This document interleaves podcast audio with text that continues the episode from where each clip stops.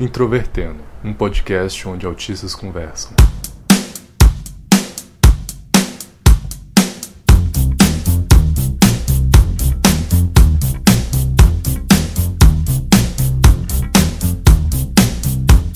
Olá para você que escuta o podcast Introvertendo, esta plataforma que traz pessoas neurodiversas para entreter você, neurodiverso, e também você, neurotípico. Meu nome é Thiago Abreu e agora nós vamos falar sobre um tema que mexe com as entranhas de neurotípicos e também de neurodiversos, que são regras sociais. Meu nome é Michael Ulian e multitarefa é uma coisa que eu definitivamente não sei fazer. Eu sou horrível em fazer mais de uma tarefa ao mesmo tempo. E aí, pessoal, aqui é o Paulo Alarcón. E se você estiver triste, eu sou obrigado a te oferecer uma xícara de bebida quente. Olá, pessoal, aqui é a Thaís Mösken e nada como uma viagem em família pra gente lembrar como gosta do trabalho. Oi, pessoal, aqui é a Yara de Sorocaba, São Paulo, e regras sociais é a pedra no sapato de todo asp, eu acho. E se você quiser ouvir a gente nas plataformas digitais, agora nós estamos no Spotify, também estamos no iTunes, você pode ir lá nos avaliar e deixar seus comentários. Você também pode acompanhar a gente em outros aplicativos, como o Google Podcasts, o Podcast Addict, o Castbox, o Podcasts do Windows Phone, se você ainda usar o Windows, e também pelo nosso site introvertendo ponto com ponto b r. Se você também quiser patrocinar a gente, agora esse ano nós estamos aí recebendo doações para custear os nossos gastos aqui, você procura a gente no PicPay lá por Introvertendo. É só você acessar que, que vai ser legal. E também você pode acompanhar a gente nas redes sociais, facebook ponto com barra introvertendo, instagram ponto com barra introvertendo e também twitter ponto com barra introvertendo. Nós temos conteúdos específicos para cada rede, então se você quiser saber de tudo que está acontecendo, é só você encontrar a gente por essas redes. E com vocês, regras sociais.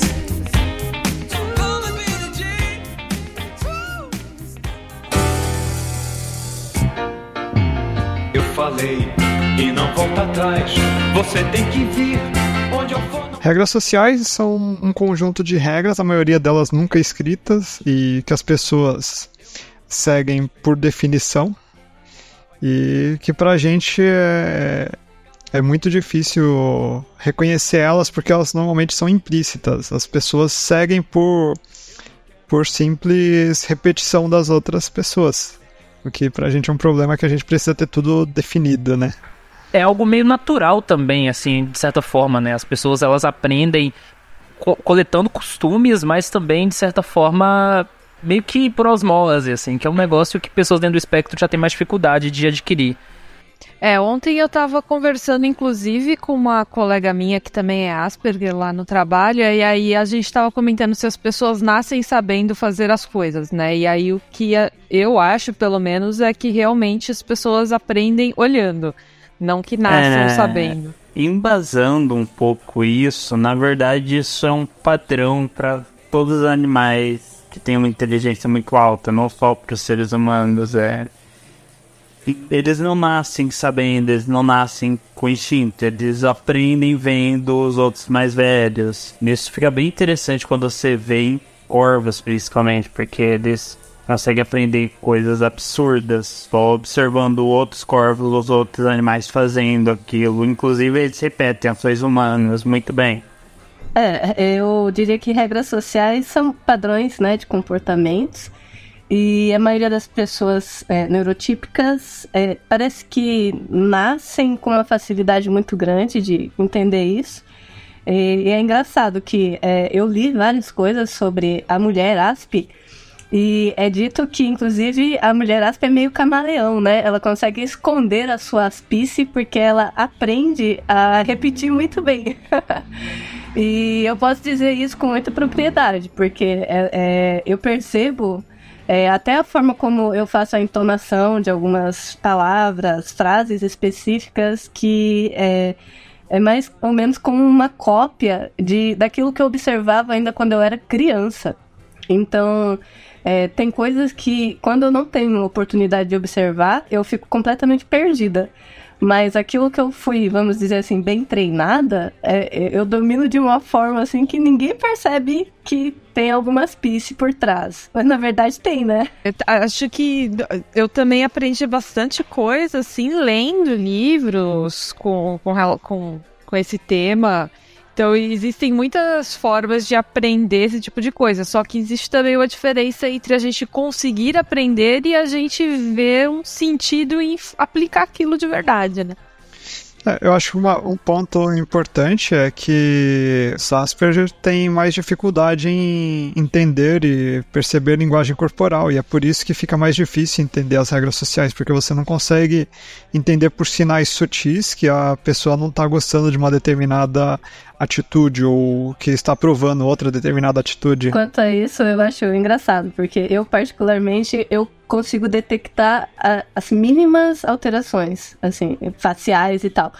Mas é engraçado porque eu não consigo entender o porquê. Tipo, eu fico completamente perdida no motivo, mas eu observo com muita facilidade as alterações corporais, assim, das pessoas. E vem a questão, né? Qual que é a diferença de uma pessoa normal, uma pessoa com Asperger ou, ou autismo, ou sei lá como que tá a nomenclatura atualmente. É. Para uma pessoa normal isso é tudo automático, enquanto geralmente pra gente, a gente é, alguns conseguem, alguns têm mais dificuldade de conseguir entender ou simular. Geralmente é mais difícil entender do que simular, mas deve varia de pessoa para pessoa. É...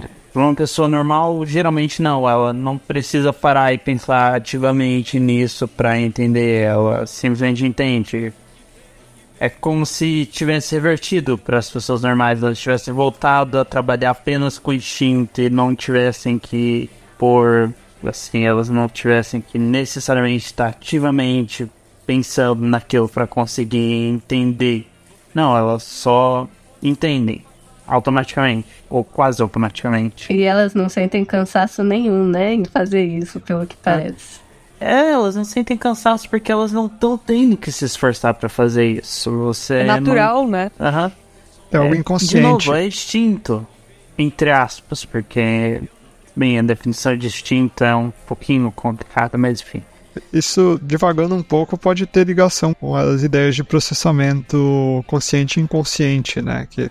Talvez a gente tenha que os autistas tenham dificuldade em... tenham perdido a capacidade de certos processamentos relacionados à leitura de linguagem corporal inconsciente, por isso tem essa dificuldade. Mas isso aí é uma hipótese que eu não tenho nenhum fundamento em neurociência para... Talvez seja exatamente porque a gente tem que fazer as, for- as coisas de forma lógica, né? Tem que entender o motivo daquilo, qual é a lógica da situação, qual é a resposta. Então, a gente tem que fazer cognitivamente várias ligações. Nessa, nessa questão, assim, de é, entender as coisas e tratar com tanta racionalidade, cara, isso traz um problema de relacionamento... É, pavoroso, assim, especialmente é, quando é um relacionamento de casamento. Como eu me divorciei recentemente, e é engraçado, né? É, porque eu me casei, eu nem sabia que eu era Asp, né? Nem me passava essa hipótese pela cabeça, porque eu imaginava que autista era aquela pessoa que vivia reclusa e não conversava com ninguém. Eu não sabia que existia um nível de autismo que era leve ao ponto da gente conseguir ter uma vida, vamos dizer, entre aspas, normal, socialmente falando. Então eu me casei, me casei com uma pessoa neurotípica, fui casada durante dez anos e eu simplesmente não conseguia entender por que que essa pessoa é, ficava ressentida quando eu conversava e eu falava de forma totalmente racional. E pra mim aquilo era muito óbvio, tipo assim, meu, eu estou me importando com você, então, tipo, eu tô explicando como as coisas funcionam pra que você entenda e não fique magoado. Mas nunca funcionou. Aí é engraçado porque hoje eu namoro um outro A S P, né? Meu namorado é A S P também. E esse tipo de confusão simplesmente não acontece. Tipo, a gente tem uma conversa e é como se a gente conseguisse falar exatamente a mesma língua. Não tem aquela coisa de eu falo A, você entende B. Embora a gente tenha as confusões de é, entender as coisas de forma muito literal. E às vezes uma coisa para mim tem um significado e para ele tem outro significado. Mas nós falamos o mesmo idioma. E... Cara, é, é, é fantástico, como é diferente, assim, é gritante a diferença e como você sente liberdade quando conversa com outros A S Ps. Eu percebo essa, essa mudança, assim, entre conversar com neurotípicos e conversar com outros Aspes. Eu percebo, inclusive, que você fala assim, ah, às vezes um é, entende de uma forma, o outro de outra, mas também se você, provavelmente, sentar com ele, explicar como você entendeu e como ele entendeu, a questão se resolve muito naturalmente. Enquanto se você tenta fazer isso com uma pessoa neurotípica, a, a pessoa parece que tenta interpretar o que você quer dizer com falar que entendeu de um jeito, e aí fica uma loucura. E com base nisso, assim, para uma pessoa que, teoricamente, neurotípica, as regras sociais, elas têm um peso não só nesse sentido da, da construção das relações, mas também num sentido de num sentido muito maior de sociedade também, porque eu acho que sem as regras sociais, talvez esses códigos, a gente poderia entrar num processo de, entre aspas, barbárie, assim. Porque imagina você poder agir como você bem entender, você falar como bem pensar, isso não daria nem um pouco certo. E talvez a, o fato das regras sociais, sociais serem algo inato, né, tem a ver com o fato de que os seres humanos foram selecionados, né, pela seleção natural de forma Sim. que essas regras fossem entendidas facilmente sem, muito, sem muitas palavras. Vale lembrar, né, o na maior parte dos casos, ou na totalidade, eu não sei, o que causa essa divergência que a gente chama como neurotípico é uma divergência, é uma mutação genética. Então, faz sentido que seja mais difícil pra gente, porque, assim, usando esses termos, a essência evolutiva é a gente... A gente é o futuro, é isso aí. Você tem aí muito tempo na nossa linhagem evolutiva que tem uma seleção, que tem uma ênfase pesada para permitir uma vida em sociedade. Isso daí vai, quando você começa a olhar para trás na, na, nossa árvore genealógica, você vê que de pouquinho em pouquinho você tem uma tendência maior para você viver de uma forma mais junta em grupos sociais que são cada vez mais complexos. Então... E a gente falta justamente... O que pega na gente é que a gente acaba faltando justamente o pedacinho de código genético que permite isso. Então, é, eu acho um pouco estranho, porque... É, pensando dessa forma, é como se a gente não conseguisse ter essa convivência em sociedade. Mas, no, no final, eu tenho a impressão de que a gente consegue fazer as coisas sociais, vamos dizer assim, de uma forma que, é, até econômica.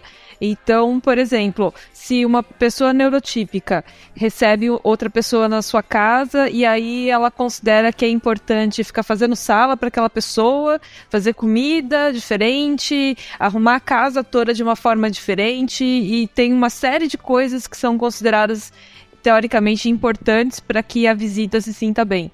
Enquanto, pelo menos a impressão que eu tenho como Asperger e, como os outros, e é, com relação aos outros autistas que eu conheço mais próximos, eu posso simplesmente virar para essa pessoa e perguntar o que ela quer. Tipo, você quer comer? Você quer água?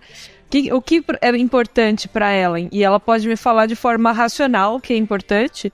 Então, eu acabo não tendo que fazer também um monte de coisa. Eu, eu gosto dessa pessoa, eu me importo que ela se sinta bem, mas para mim não faz sentido ter uma série de atitudes que não, não são realmente importantes ali e que são consideradas importantes por um neurotípico. Esse é definitivamente o futuro.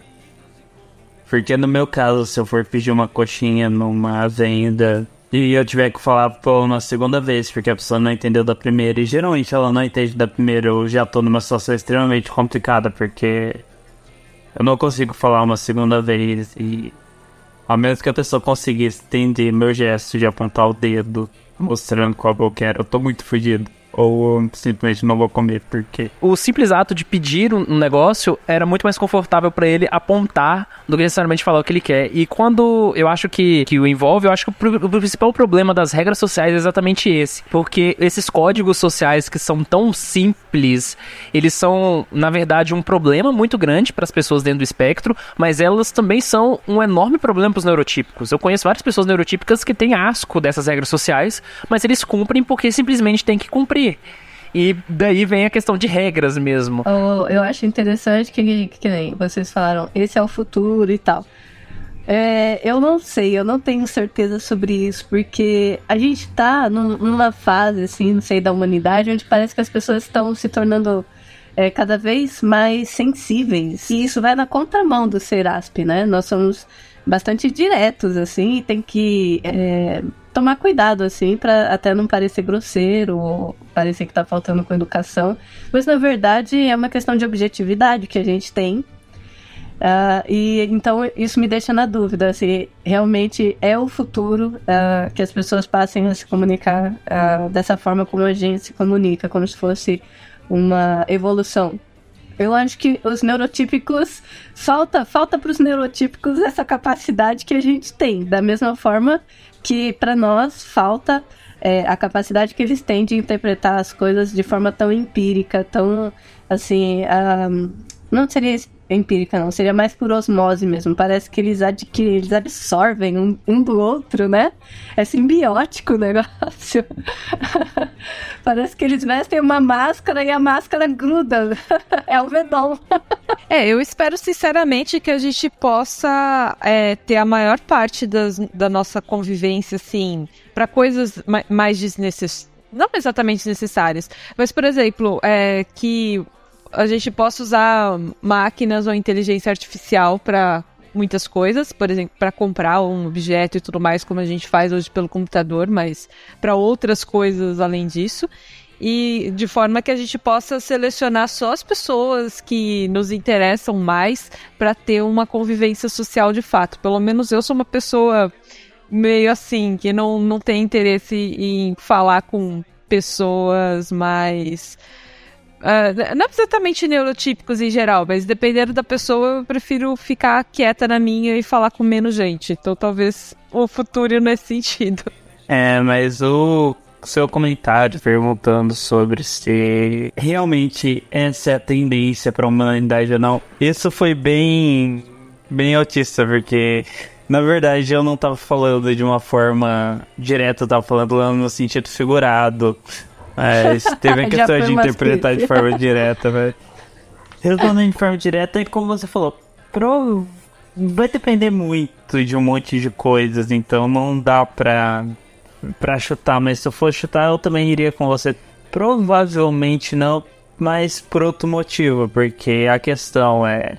O que garante quais genes vão ser passados pra frente ou não é sucesso reprodutivo e bem... Eu já pensei nisso também, cara. Que, tipo, parece que a gente tem tudo pra, pra ser, entre aspas, assim, uma boa evolução, exceto a questão de que a gente não consegue passar nossos genes. Que é, acho que, exceto. Tipo, é, é essencial pra ciência evolutiva você difundir os seus genes. Ah, na verdade, é, seleção natural se trata de passar os genes adiante. Então, se não conseguiu isso, não foi bem sucedido. Sim. Mas é, também... Evolução não necessariamente é o que é melhor, porque melhor é um termo extremamente discutível. Cada pessoa tem uma ideia diferente sobre isso. É, né? Literalmente quem transa mais. Ou só se reproduz, não, ou se é uma espécie que não... É, é quem consegue fecundar mais. Até porque, como diria o Luca, é, hoje em dia você tem até o famoso websexo, então mandar o Benadeira às compras é muito fácil. Eu não quero mais esconder com você, medo de alguém nos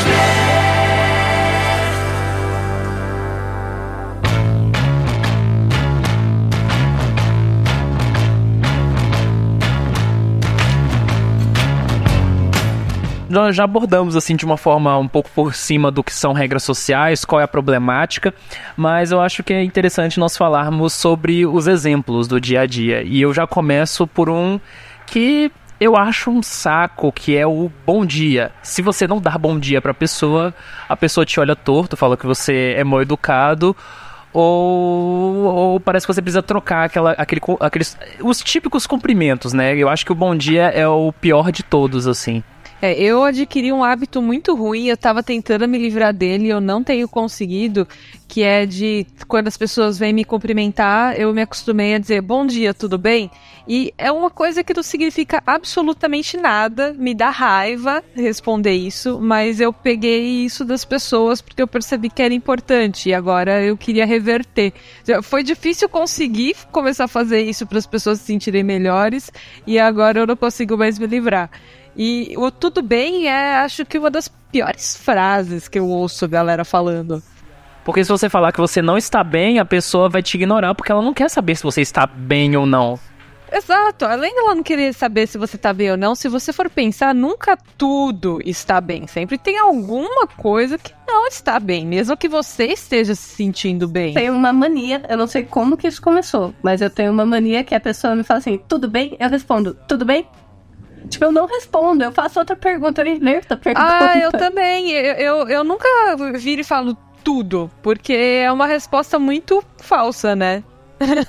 Acho engraçado por isso que vocês falaram, porque geralmente eu entro em dois extremos, ou eu tô pouco me fudendo, que é o que eu faço pra noventa por cento do meu convívio social, eu simplesmente não me importo. Vai ser um paradigma, vai ser um... reflexo bom, porque geralmente vocês têm que fazer isso e eu que só não me importo, não ligo. E eu, por efeito, me gingo. E nos outros dez por cento, que é quando eu me importo e quando eu pergunto se tá tudo bem com uma pessoa, eu tô realmente perguntando se tá tudo bem com ela, com a intenção que ela responda que não tá tudo bem e ela explica o que que tá acontecendo. Então... é para isso eu geralmente uso como você está, ou alguma coisa assim, porque aí são frases que realmente eu tô direcionando pra pessoa, eu quero saber o que, que tá acontecendo ali com ela. É que como geralmente eu só vou perguntar isso para as pouquíssimas pessoas que eu converso todo dia, que geralmente são duas ou três, uma hora você simplesmente relaxa, mas, e vai no automático, só que a intenção tá ali de verdade, você tá... perguntando se tá tudo bem com a pessoa, porque você quer saber se ela tá bem, você não tá perguntando porque educação. Para educação eu simplesmente não falo nada, muito se eu falar bom dia, quando eu tô de bom humor. É, dependendo do ambiente, eu acho que acaba, a gente acaba sendo, não vou dizer obrigado, porque ninguém consegue entrar na nossa boca e fazer com que ela se mexa, que saia som pelas nossas cordas vocais, mas a gente acaba sendo... coagido. Uh, lev- é, coagido, uma ótima expressão para isso, a agir dessa forma mais agradável e em outros casos, não só no bom dia, no tudo bem, mas, por exemplo, em uma empresa, é, em, em muitos locais, isso é levado bastante a sério, né? No meu caso, eu não costumo iniciar a conversa, né? Então, não... eu não costumo cumprimentar as pessoas, mas eu respondo se a pessoa me cumprimentar. Eu respondo com o mesmo cumprimento exato que a pessoa usou com, comigo. Então, se a pessoa res- disser bom dia, tudo bem, eu respondo bom dia, tudo bem. Se disser oi, tudo bem, respondo oi, tudo bem. E por aí vai. Aí eu deixo pra cumprimentar proativamente as pessoas que realmente fazem parte do meu ciclo, círculo de amizade, do meu círculo de convivência ali. E aí, quando eu tô com a minha esposa saindo na rua, eu Eu... e ela cumprimenta alguém, eu cumprimento junto, exatamente usando o mesmo cumprimento que ela usou. Eu acho, e no fim das contas também, isso varia conforme a região ou espaço que a pessoa está inserida. Por exemplo, eu tenho parentes espalhados em diferentes lugares do Brasil e já viajei para alguns lugares e já percebi que a forma como você interage, especialmente se for numa grande capital, numa cidade do interior, é totalmente diferente, né, com relação às relações. Então, eu fiz meu T C C numa cidade do interior da Bahia, chamada Paratinga, que é uma cidade de trinta mil habitantes, e como uma cidade bastante antiga do Brasil e que todo mundo se conhece, então esses códigos sociais eles têm um peso tão imenso que se você for um, um sobrinho do seu tio, avô, etcétera, você tem uma certa quantidade de códigos a, a serem incorporados para se expressar ali naquele lugar.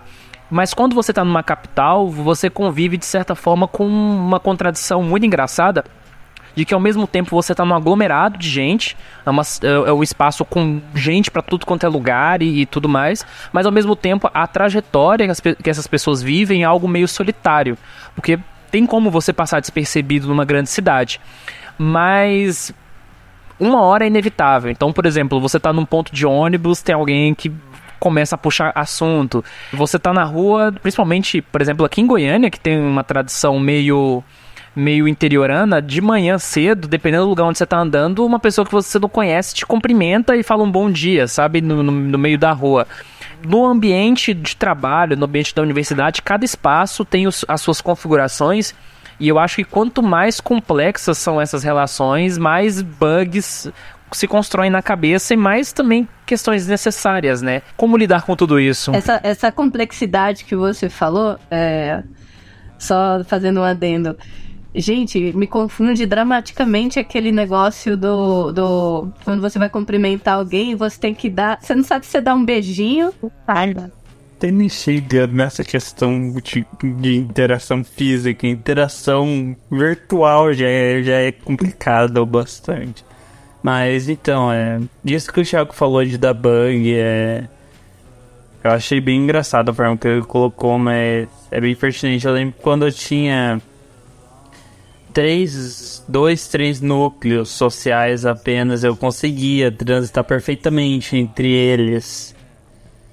Assim, é, me adequar perfeitamente para a forma de expressão de linguagem que eles usam. É só a expressão de linguagem, porque na época eu não tinha nenhuma expressão corporal. Mas à medida que os meus núcleos foram aumentando, eu fui tendo que lidar com mais pessoas, eu simplesmente larguei o foda-se, porque... é complicado demais você tentar se adaptar àquela situação e você tenta e você esquece como que aquele grupo de pessoas se comporta e você sempre acaba se confundindo, você sempre acaba errando alguma coisa. Então, de um, de um tempo, eu acho que foi quando eu tava entrando pra faculdade um pouco antes, eu simplesmente larguei mão de tentar me adaptar e simplesmente usei um padrão pra todos esses grupos no meio termo. É, eu acho que se as pessoas gostam de você, assim, no... em qualquer um desses grupos, a, as pessoas que gostarem de você, por poucas que elas sejam, é, vão, vão aceitar a forma como você é, então talvez seja mais fácil nesse, nesse aspecto, né, você... respirar fundo e aceitar que o seu grupo vai ser pequeno mesmo, mas vai ser de pessoas sinceras. É, uma situação bem complicada é quando vem questão de ambiente de trabalho, ambiente de negócios, que você pode ter que lidar com pessoas diferentes que você tenta, você tem a obrigação de causar uma boa impressão, mas... às vezes até o ambiente familiar é assim. Às vezes o ambiente familiar é mais difícil de se lidar do que outros ambientes. Até porque o meio familiar, ele inclui um nível de intimidade que não ocorre nas outras relações. Então, existem certos aspectos que não é só a questão da, da resposta, mas umas reciprocidades muito mais complexas, como, por exemplo, a questão do beijo, do abraço, é, de você sorrir. E como administrar tudo isso também é um ponto problemático, porque... às vezes, da mesma forma que a família exige uma... a família até que não tanto, mas eu digo no circuito mais de parentes, que você tem essa, é, essa quantidade de elementos, você também tem a quantidade de cobranças e exigências. Da mesma forma que você... que eles têm a profundidade com você, eles também vão apontar o dedo na sua cara e dizer coisas que, pelas regras sociais com outras pessoas, elas não diriam, elas guardariam isso pra si. Recomendação do Gaivota de como lidar com grupos familiares. Fuja para as colinas, de preferência uma colina que esteja a mil quilômetros de distância. É, eu, eu já tive bastante problema, assim, com tanto a família próxima quanto parentes, porque é, quando eu morava com a minha mãe, é, eu, mesmo naquela época eu gostava muito de ficar quieta dentro do meu quarto, com a porta fechada e fazendo as minhas coisas, seja minhas coisas do computador... qualquer coisa, sabe? Podia estar lendo, podia estar bordando, podia estar dormindo. É, e isso nunca foi bem aceito nem pela minha mãe, nem pelo, pelas pessoas que visitavam lá. Especialmente a minha mãe se incomodava muito com eu ficar enfiada dentro do meu quarto. Então essa tá entre as regras sociais que para mim eram bem incômodas. E, mas entra naquele balanço de você ver se vale a pena fazer as coisas do jeito que os outros querem, porque aí tem esse custo social, vamos dizer assim. Inclusive, como o Paulo falou, no trabalho, o custo de fazer algo do jeito que os outros vão se sentir melhor. Então pode custar o seu emprego, dependendo. Mas às vezes é um custo que a gente está disposto a pagar e às vezes não. Acho bem importante a gente ter em mente esse tipo de coisa. Qual que... Qual que é o custo de fazer e qual é o custo de não fazer? Essa questão do ambiente, ela é muito crucial. Eu experienciei muito, assim, no meu ambiente de trabalho, a, a princípio, quando eu era estagiária. Eu era tão focada no meu trabalho que eu chegava e eu simplesmente era educada com as pessoas, ia pro meu posto de trabalho e mergulhava. E, assim, rolava uma espécie de competição de eu comigo mesma. Era como se é, eu tinha que aprender alguma coisa nova sempre e eu tinha que conseguir me aprofundar naquilo cada vez mais. Era uma espécie de paixão enquanto eu trabalhava. E eu simplesmente não enxergava as outras pessoas. É, e e para mim não fazia falta. Sabe aquela panelinha no ambiente de trabalho, assim? Tipo, eu não sentia falta nenhuma daquele tipo de coisa. E eu simplesmente comecei a perceber que era como se as pessoas me estranhassem. Tipo, o pessoal daquela panelinha me estranhava. E eu simplesmente olhava e falava, ah, não tô nem aí, tô aqui pra trabalhar, tipo, meu. E, e, e aí, o que acontecia? Essa regra social de você ter que se enturmar no, no trabalho, é, acaba fazendo com que é, ou você se enturma ou você fique ilhado. E enquanto eu estava aprendendo as coisas no trabalho, isso não tinha nenhum problema. Só que quando eu aprendia tudo que tinha ali no meu departamento, eu simplesmente perdia totalmente o interesse pelo meu trabalho. Tipo assim, meu, não quero mais vir trabalhar nessa empresa, não tem mais nada para eu aprender aqui. E aí as pessoas ficavam olhando pra minha cara do tipo, como assim? É, é, e, e, o, e o você melhorar de, de, de posto e tal? Eu não tava nem aí pra esse tipo de coisa, sabe? E, e existem essas regras sociais, assim, de você fazer parte da panelinha. As pessoas esperam que você... vestir a camiseta do time. É como se, se você fizesse um bom trabalho... É como se esfregasse na cara dos outros que eles não estão fazendo um bom trabalho, que eu acho ridículo, porque uma coisa não tem nada a ver com a outra. O que o Thiago falou de vestir a camiseta do time, eu entendo assim, quando a gente escolhe trabalhar em uma empresa, ou dependendo se você escolher trabalhar em um time, é, faz sentido você fazer o melhor por aquele time ou por aquela empresa. E para mim isso que seria o vestir a camiseta de fato, né? Mas muitas vezes não é só isso que é cobrado, né? A questão de você participar dos eventos, você estar feliz dos eventos, é interessante, é cobrado você estar feliz. E eu lembro que quando eu entrei no estágio, é, a minha vida toda, a minha família me lembrou como é importante essa parte social e tudo mais. Então, quando eu entrei no estágio, eu considerei parte do meu trabalho frequentar o cafezinho. Então, todos os dias, quando as pessoas se levantavam e iam pro cafezinho, eu me levantava e ia também.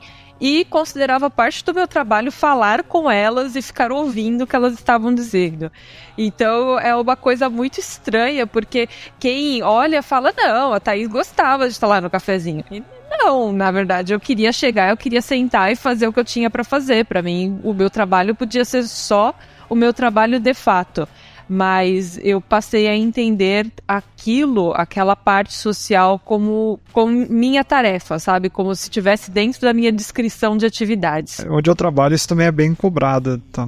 Tem certos eventos que acontecem na empresa que todo mundo tem que participar, e inclusive no final do ano passado lá teve o evento lá de final de ano que a gente tá, meu time especificamente estava com entrega prestes a, é, a ser lançada, né? E a gente precisava terminar e... só que uma parte do time que infelizmente incluiu eu, mas por outro lado felizmente incluiu eu também, eu teve que ir lá na, nesse evento. O lado bom é que eu consegui, que tinha comida de graça e eu consegui ganhar um monte de panetone, mas por outro lado tinha a parte social lá e... Na real, o lado bom dos eventos é sempre a comida, né? É. Eu sempre considero uma das grandes vantagens do pessoal lá do meu trabalho saber que eu sou Asperger, é, eu poder virar para as pessoas e pedir para elas não me tocarem. Então, as pessoas iam me abraçar e hoje em dia eu já viro e pra quase todo mundo eu peço pra não encostar em mim. A não ser que seja uma pessoa que eu vou ver muito pouco, mas se é alguém que eu vou ver que seja uma vez por semana, essa pessoa já sabe que eu não quero ser abraçada.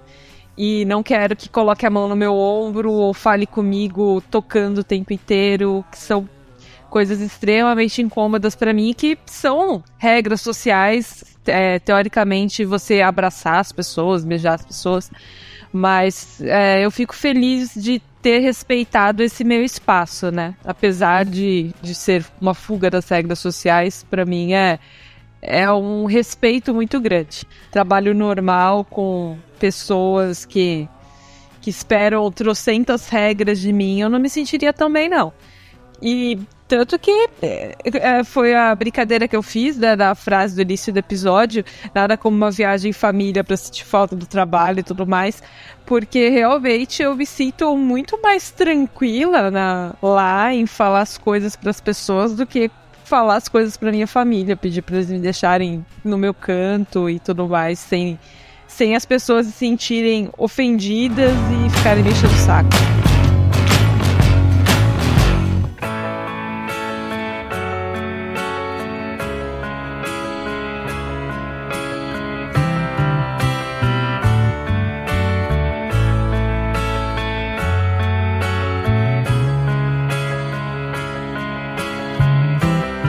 Brasileiro vê regra social, ele fala kkk, regra social. Mas na real ele respeita um monte de regra, né? Não, ele daí ele, faz daí zoeira, ele mas cria respeita. As próprias regras, porque é um paradoxo. Ao mesmo tempo que o brasileiro não respeita regra nenhuma, ele respeita um monte. Isso é de acordo com a conveniência, né? Porque, por exemplo, tem uma coisa muito engraçada que é sobre casamentos. Você tem o horário marcado do casamento, mas existe uma regra social de que o casamento só começa duas horas depois do casamento. E eu tenho vontade de esganar.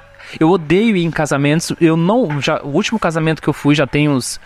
Acho que já tem uns quatro, cinco anos. Eu nunca mais fui porque eu não tenho paciência, sabe?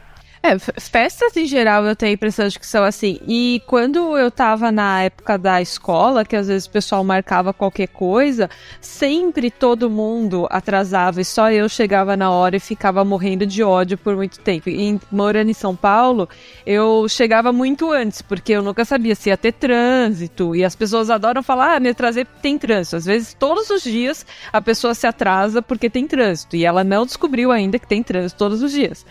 É, é muito irritante isso pra mim. E, e aí uma vez, na época do colégio, eu fui pra uma churrascaria com um grupo de colegas e era a primeira vez que a gente ia sair. E eu pensei, ah, essa galera sempre se atrasa, eu vou chegar meia hora atrasada. No final, eu acabei chegando exatamente no horário, porque eu, eu sempre saía antes de qualquer forma, e todo mundo já tava lá e eu fiquei besta, assim. E a gente saiu exatamente no horário marcado, eu não acreditava naquilo. É porque era pra comer. Esse lance de chegar atrasado, eu tenho uma regra que eu faço o seguinte: se eu chego primeiro, pra eu não ficar com ansiedade, eu começo a dar volta no quarteirão. É, hoje em vou... dia eu levo o celular com um livro dentro. É ótimo isso também. É, eu levo o celular e eu ouço música, ouço podcast ou jogo Pokémon, se estiver disponível o ambiente. E quanto a casamento... É engraçado, porque eu detesto festa também, casamento eu acho um porre. E, e quando eu casei, eu atrasei acho que uma hora, uma hora e meia, porque acabou a força. E o cara tava ah, fazendo... Ah, e aí tem um bom motivo, né? É, o cara tava fazendo meu cabelo, simplesmente acabou a força. Eu falei, nossa, agora lascou, né? E, tipo, eu fiquei super ansiosa por essa questão aí e, tipo, atrapalhou pra caramba, porque quando começa um, uma crise de ansiedade na gente, aí o bicho pega o restante, parece que não sai normal, né? Eu tenho bastante raiva de, dessa questão também da falta de pontualidade, que eu tento ser bastante pontual nas coisas que eu faço. Eu gosto de chegar o mais cedo possível nos ambientes, e, mas é bem chato quando as outras pessoas não chegam.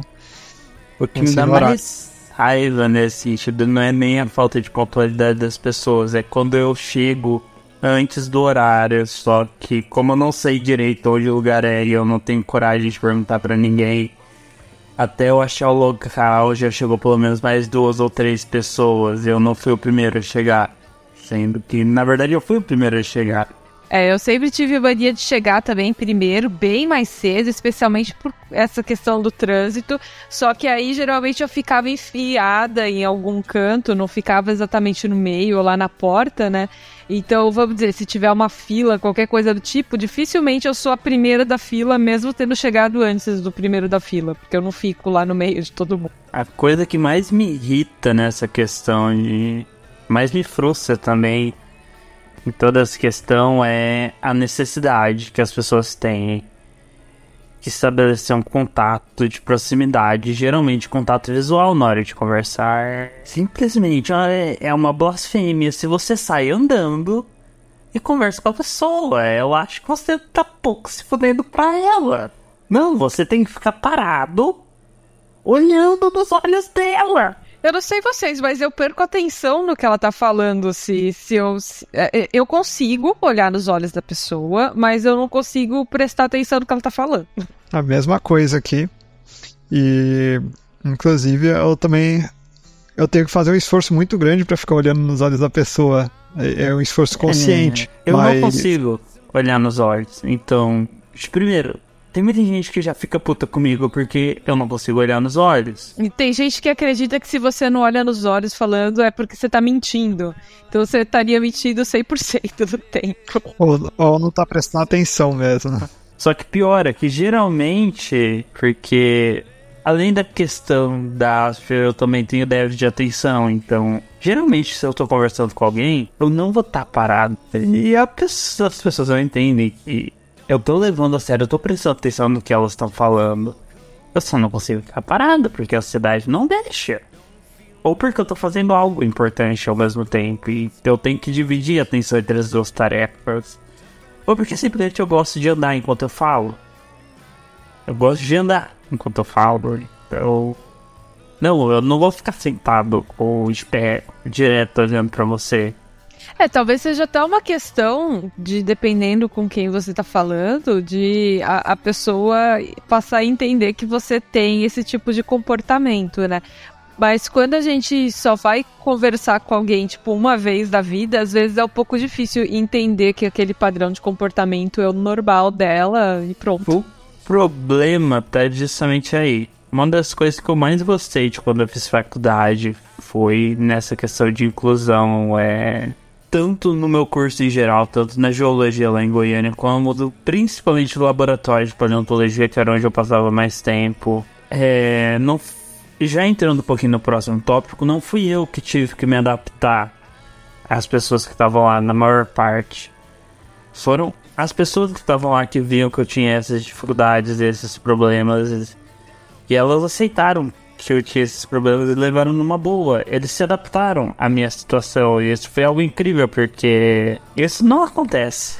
Essa é a premissa da inclusão, na verdade, né? Que o ambiente que tem que se adaptar por você e não você ao ambiente. Mas a gente geralmente não acredita que isso vai acontecer. Pelo menos eu sou uma pessoa tão cética que quando eu vejo isso acontecendo eu fico pasma. Na verdade, é justamente por isso eu também... admiro demais o que aconteceu lá, porque geralmente o que acontece é que o fato de eu não conseguir me comportar na norma é a questão. Não é, não é muitas vezes porque eu não quero. Tem vezes, como eu falei, da questão do contato nos olhos, é, eu não consigo.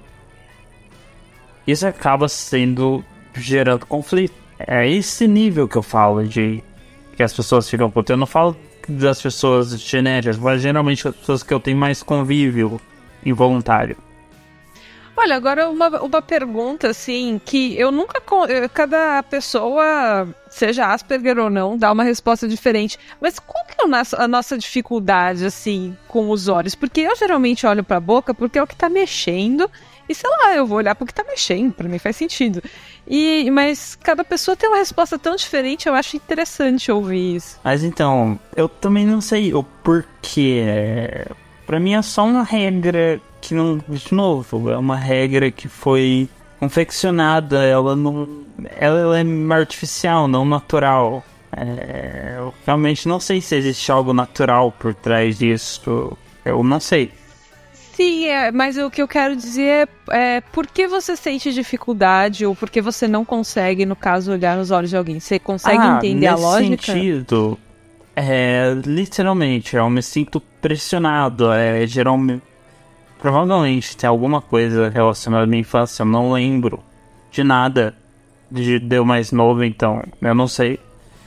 Mas eu me sinto extremamente pressionado quando eu tenho que falar com uma pessoa. É... Mesmo que a pessoa esteja falando num tom extremamente leve, é... pra mim o tom muda pra algo extremamente sério. Isso me dá... Se eu tentar me esforçar a fe... continuar falando com a pessoa de... continuamente nessa situação, eu acabo tendo uma crise de ansiedade. Porque eu sinto muita pressão nisso. Só que eu não sei por que eu sinto, só acontece. É, por algum motivo, olhar nos olhos das pessoas é algo que me dá essa sensação. É, em mim, eu sinto um pouco intimidado. Acho que é a melhor palavra. É, exato, exato, intimidado.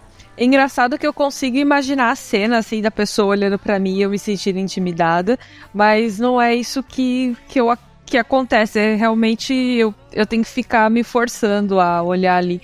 E eu já ouvi resposta de um Asperger no, no grupo mesmo, do Facebook, falando que sente que, é, que são emoções demais vindo dos olhos das pessoas. E eu não, não vejo emoção nenhuma vindo no olho de ninguém, eu nunca entendi essa história também. Tem também a questão do déficit de atenção que ajuda nessa parte, mas realmente é mais essa pressão emocional mesmo. É, no meu caso, é engraçado, eu não tenho dificuldade de olhar nos olhos das pessoas. Não, eu nunca senti essa dificuldade e eu consigo captar as mudanças é, faciais, assim, conforme as pessoas falam. Tanto que eu detecto se a pessoa tá nervosa, é, irritada, se ela tá feliz, se de repente ela ficou chateada. Embora eu não consiga saber exatamente os motivos, detectar na hora, e eu, eu fico processando aquilo e raciocinando muito, muito, é, horas depois, inclusive, dos encontros, alguma coisa assim, pra, é como se não saísse da minha cabeça a cena e eu tivesse que entender o motivo. Mas o que eu sinto de dificuldade na hora de conversar com as pessoas é que, às vezes, eu estou olhando para elas, elas estão falando comigo e a minha imaginação parece que elas falam de algum assunto que, na minha imaginação, é como se puxasse um gatilho e aí, tipo, dispara, assim, tipo, é, eu mergulho naquele assunto dentro da minha cabeça e aí eu não estou mais escutando nada do que a pessoa está falando. Tipo, aí eu, de repente, me dou conta e eu falo, meu Deus... Há quanto tempo será que eu tô nesse estado e a pessoa tá pensando que eu tô prestando atenção e eu não tô ouvindo mais nada do que ela falou?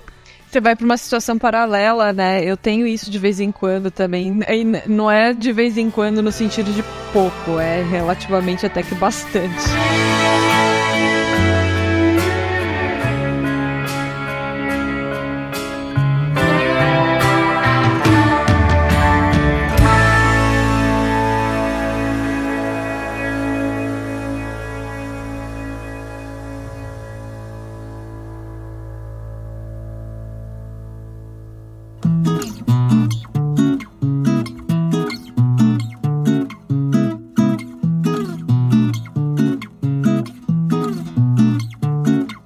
Com isso, a gente chega numa questão muito importante, assim, como se adaptar às normas sociais sem se, afir- sem se afetar tanto e sem, teoricamente, magoar as pessoas. Eu acho que em muito aquilo que a gente comentou de ter que pensar, né, qual é a consequência do que você vai fazer e aceitar ou não essa consequência. Então, se, se eu agir como as pessoas querem, qual é a consequência que eu vou ter com elas, qual é a consequência para mim, no meu emprego, na minha vida, e se eu agir do jeito que eu quero, a mesma coisa. Porque, às vezes, a gente tá disposto a algumas pessoas ficarem com raiva da gente pra gente se sentir bem. E, às vezes, não. Às vezes, a gente prefere se sentir um pouco mais irritado com uma situação, mas ficar é, melhor com, a, com as pessoas. Vai depender de caso a caso. É, é bem isso. Uma coisa que eu, que eu tento fazer ter alguém que possa me explicitar as regras que eu preciso seguir, que são razoáveis de seguir no, em certas situações. A minha esposa, em certas situações, são colegas que eu simplesmente pergunto o que eu deveria fazer numa situação. É isso de ter alguém para perguntar, é, é bem legal. Hoje em dia tem internet também, pra, se você não quer perguntar para uma pessoa fisicamente na sua frente, dá para perguntar para muitas pessoas e fóruns e profissionais até que ajudam isso. Tem também livros sobre isso, então dá pra gente ir aprendendo. A gente, o, os Aspergers são muito bons em aprender o que eles querem aprender, né? Sim, sim, inclusive tem um livro chamado Manual de Sobrevivência Asperger, se não me engano este é o nome, que inclusive recebeu uma edição pirateada, mas também com um capítulo especial para questões brasileiras, que foi escrito por uma pessoa dentro do espectro e fala de muitas questões das relações sociais, de como você deve se comportar em certos espaços, em situações novas.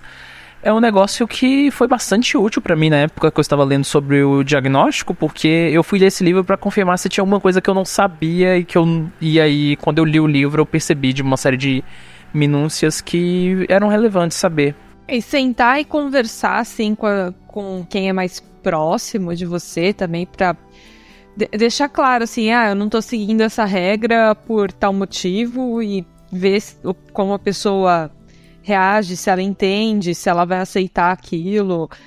É, acho que a gente precisa ter essa liberdade também. Como a gente falou em um outro episódio, tem que ter as pessoas para que a gente tire a máscara e relaxa. É. Nesse sentido, é, quanto à consequência, isolamento, às vezes eu, eu já cheguei a usar isso pra minha vantagem. É, eu acho que eu já trouxe os episódios, mas eu nunca tive problemas com bullying na infância ou nada parecido, porque simplesmente as outras crianças tinham medo de mim, porque eu era muito estranho. Então, elas simplesmente me deixavam quieto, porque eu era estranho. Eu só que assim, tão estranho que elas não tinham coragem de zoar com isso. É interessante isso, né? Que a gente se livra do bullying com as pessoas tendo medo da gente. É bem, bem funcional. É. Só que geralmente eu prefiro estar longe das pessoas do que perto delas. Então, noventa por cento do tempo é... acaba sendo isolado por causa disso.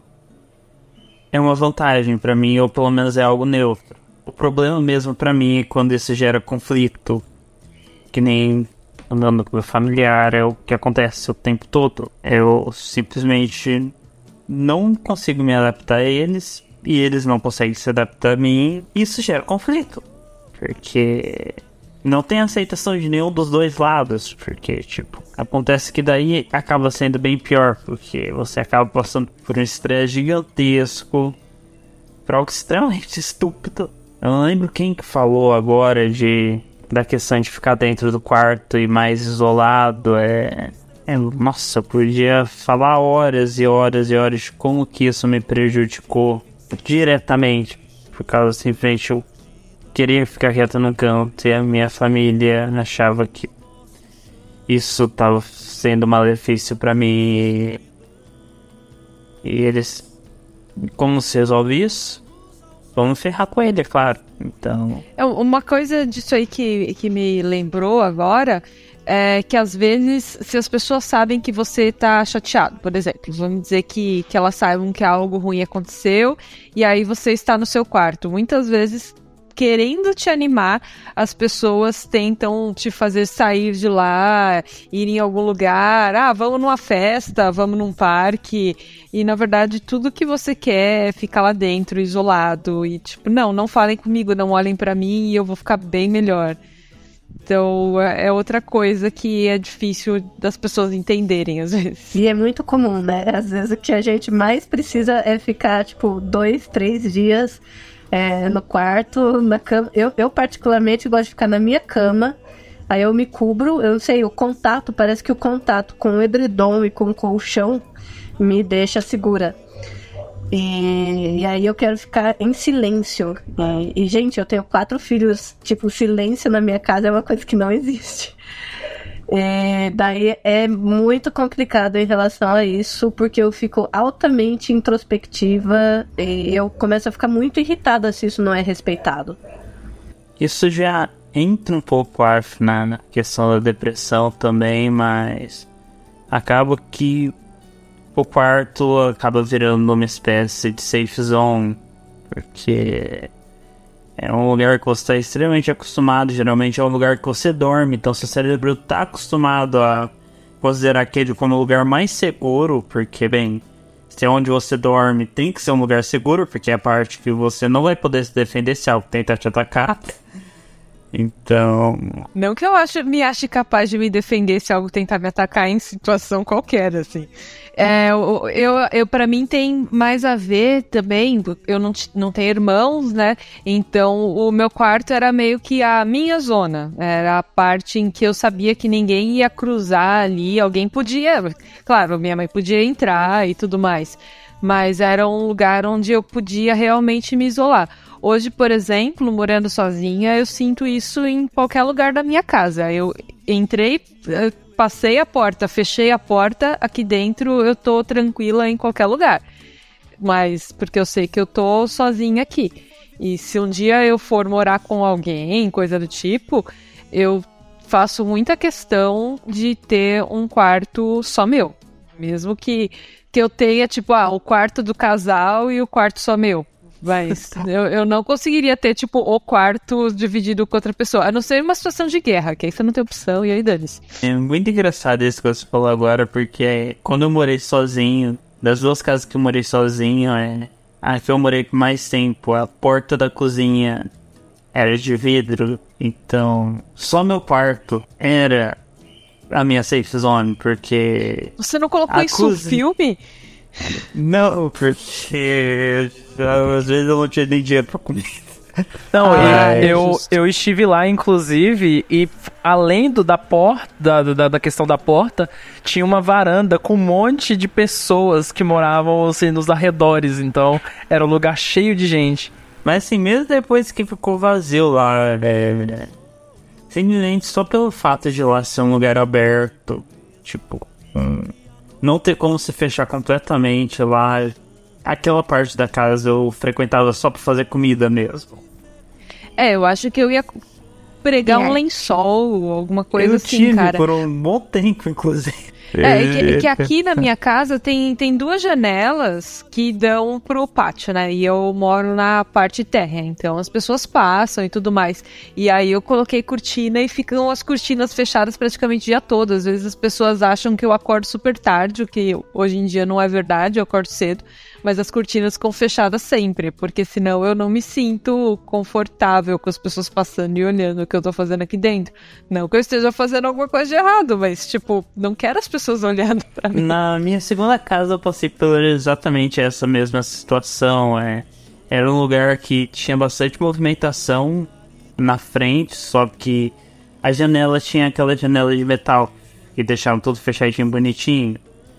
E mesmo no calor de quarenta graus de Goiânia, eu praticamente nunca abria aquela janela, porque eu ficava dentro de casa, quietinho, aconchegado, sem ninguém por perto. E a janela ficava fechada. Eu, eu não sei se é, você passou por isso, mas é, quando eu ficava enfiada no meu quarto, às vezes a minha mãe perguntava, mas afinal, o que você fica fazendo lá dentro? E, e sempre parecia uma acusação nesse sentido, como se eu estivesse fazendo alguma coisa horrível lá dentro. Fabricando uma bomba. É, pense em qualquer coisa que você ache muito ruim e, e pra mim nunca fez sentido. Por que que eu não posso só estar dentro do meu quarto fazendo a mesma coisa que eu estaria fazendo aqui fora? Eles têm a ideia de que se a gente tá no quarto e tem um computador no quarto e aí tem a internet, você deve estar vendo horrores na internet, por isso você está de porta fechada. Sabe, é, eu não passei por isso porque era engraçado. É, quando eu morei com a... Né, eu, Vai, quando eu cresci na, no meio da minha família, estranho, né, falar assim, mas tudo bem, segue. É, eu não tinha um quarto só meu, então, e o meu computador ficava na sala. E todo mundo via que eu só trabalhava. Eu simplesmente não assistia nada, eu não fazia nada, eu só trabalhava. Literalmente, eu fui workaholic durante muitos anos. E quando eu fui morar sozinha, eu morei sozinha durante um tempo também, é, eu também entrei na, na, nessa vibe de só trabalhar. Eu trabalhava mais ou menos umas catorze horas por dia. E eu adorava, e era muito engraçado, porque eu me tornei totalmente ao contrário do, da regra social. Tipo, eu trabalhava mais ou menos, é, vai, das catorze, não, às catorze horas eu acordava, comia alguma coisa rapidinho e sentava no computador para trabalhar. E eu parava às seis da manhã. Às seis da manhã eu pegava minha cachorra e ia caminhar no parque, voltava, tomava um banho e dormia até as catorze horas, era tudo invertido. E a sensação de liberdade que eu tinha era fantástica. Eu, na época que estava desempregada, era bem comum eu ir dormir, assim, por volta das dez da manhã e acordar por volta das quatro, cinco da tarde. E achava isso uma coisa muito boa, porque eu estava dormindo durante o horário mais quente e mais barulhento do dia. E eu ficava acordada dos melhores horários. E pra mim, sempre te, eu tive essa relação, assim, de que de noite tá mais tranquilo, as pessoas estão dormindo, só que tem muitos serviços que eu não conseguia à noite, né? Ou lugares que eram perigosos de se ir à noite, se eu precisasse ir pra algum lugar. Então, infelizmente, a gente ainda não tem uma, uma sociedade que é, funcione totalmente pra quem tem um horário invertido. No meu caso, na situação do quarto aí, eu... é mais parecida com a da Yara, que eu não tinha quarto só meu, né? Eu sempre tive que dividir quarto com meus irmãos, quando morava na casa dos meus pais. Depois fui morar em República, onde eu também dividia quarto. E eu só vim ter... Só vim morar sozinho depois na minha casa mesmo. Eu comprei. E depois veio minha esposa, então... Hoje eu, tenho... Hoje eu divido também o quarto com ela, então... Foi... Por mais estranho que pareça, o lugar pra, pra ir pra ninguém, pra me isolar das pessoas, sempre foi o banheiro. Então era a hora de tomar banho, era a hora que eu ia entrar num momento introspectivo ali. Você precisaria ter um banheiro do tamanho do banheiro da minha mãe, da casa atual dela, que daria pra colocar uma mesa com um computador lá dentro e tudo. Você, você passa o dia dentro do banheiro. Mas hoje eu, hoje eu tenho o meu quarto, tenho o quarto que é escritório também, que eu às vezes venho me isolar um pouco. Mas hoje eu tenho a casa inteira pra mim.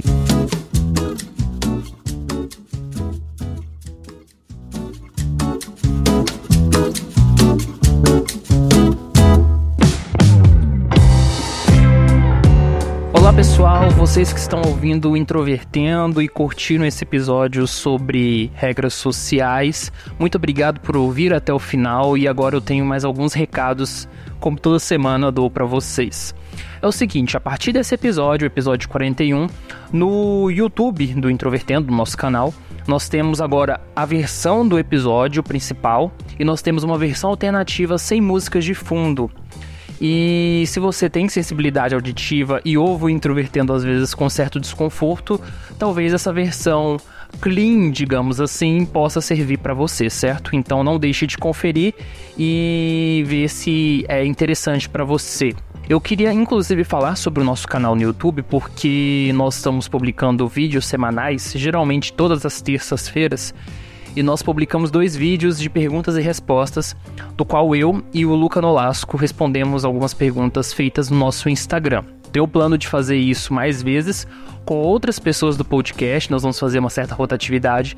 Então daqui a alguns meses nós vamos de novo publicar nossas redes, não sei se no Instagram ou em outros lugares, para dar aquela versatilidade de que nós vamos fazer novas perguntas, de que nós vamos liberar espaço para pessoas fazerem novas perguntas, certo? E eu queria pedir para você que acompanha o Introvertendo, que gosta do nosso podcast, assinar o nosso canal no YouTube, porque quanto mais inscritos nós temos algumas funcionalidades liberadas no YouTube, coisa que não temos atualmente, porque nós temos menos de cem inscritos, então é, se você puder dar essa colaborada vai ajudar bastante. Semana que vem já vai sair um vídeo com o qual eu gravei, chamado Por que é importante ter autistas em eventos de autismo? E eu falo de antemão que eu selecionei esse tema porque eu gravei esse vídeo há mais de um mês Ele é um tema bastante polêmico, pode atrair um certo desconforto de algumas pessoas. E quando eu falo de algumas pessoas, eu falo da comunidade de autismo em geral, porque é uma queixa que envolve organizadores, envolve profissionais médicos, envolve pais, envolve todo mundo que, de certa forma, organiza eventos sobre autismo. E, portanto, não é uma indireta, não é um ataque, sabe? É uma, digamos que é uma crítica construtiva. E eu estou deixando isso bastante claro para não gerar nenhum tipo de mal-estar com ninguém, certo? Então, é basicamente uma série de argumentos que eu vou desenvolver durante esse vídeo, que vocês verão na terça-feira, para falar o quanto que é importante, tanto em termos de comunidade, quanto em termos de organização de eventos, quanto em termos também de conhecimento, você trazer pessoas dentro do espectro para palestrar em eventos de autismo, não somente para poder, por exemplo, responder perguntas de pessoas curiosas para saber como é a vida dessa pessoa, mas essa pessoa contribui intelectualmente para discussões teóricas sobre autismo, visto que nós, pessoas dentro do espectro do Brasil, estamos em diferentes áreas do conhecimento, um monte na área acadêmica, produzindo pesquisa, gente com qualidade para falar tem, sabe? Pode ser pouco, pode, mas tem. Então, é mais ou menos essa discussão que está sendo construída. E o nosso canal no YouTube está sendo trabalhado a todo vapor. Para ser bastante sincero, deixar vocês um pouco por dentro do podcast, nós temos episódios gravados até os cinquenta, então, assim, nós estamos com conteúdo bastante adiantado.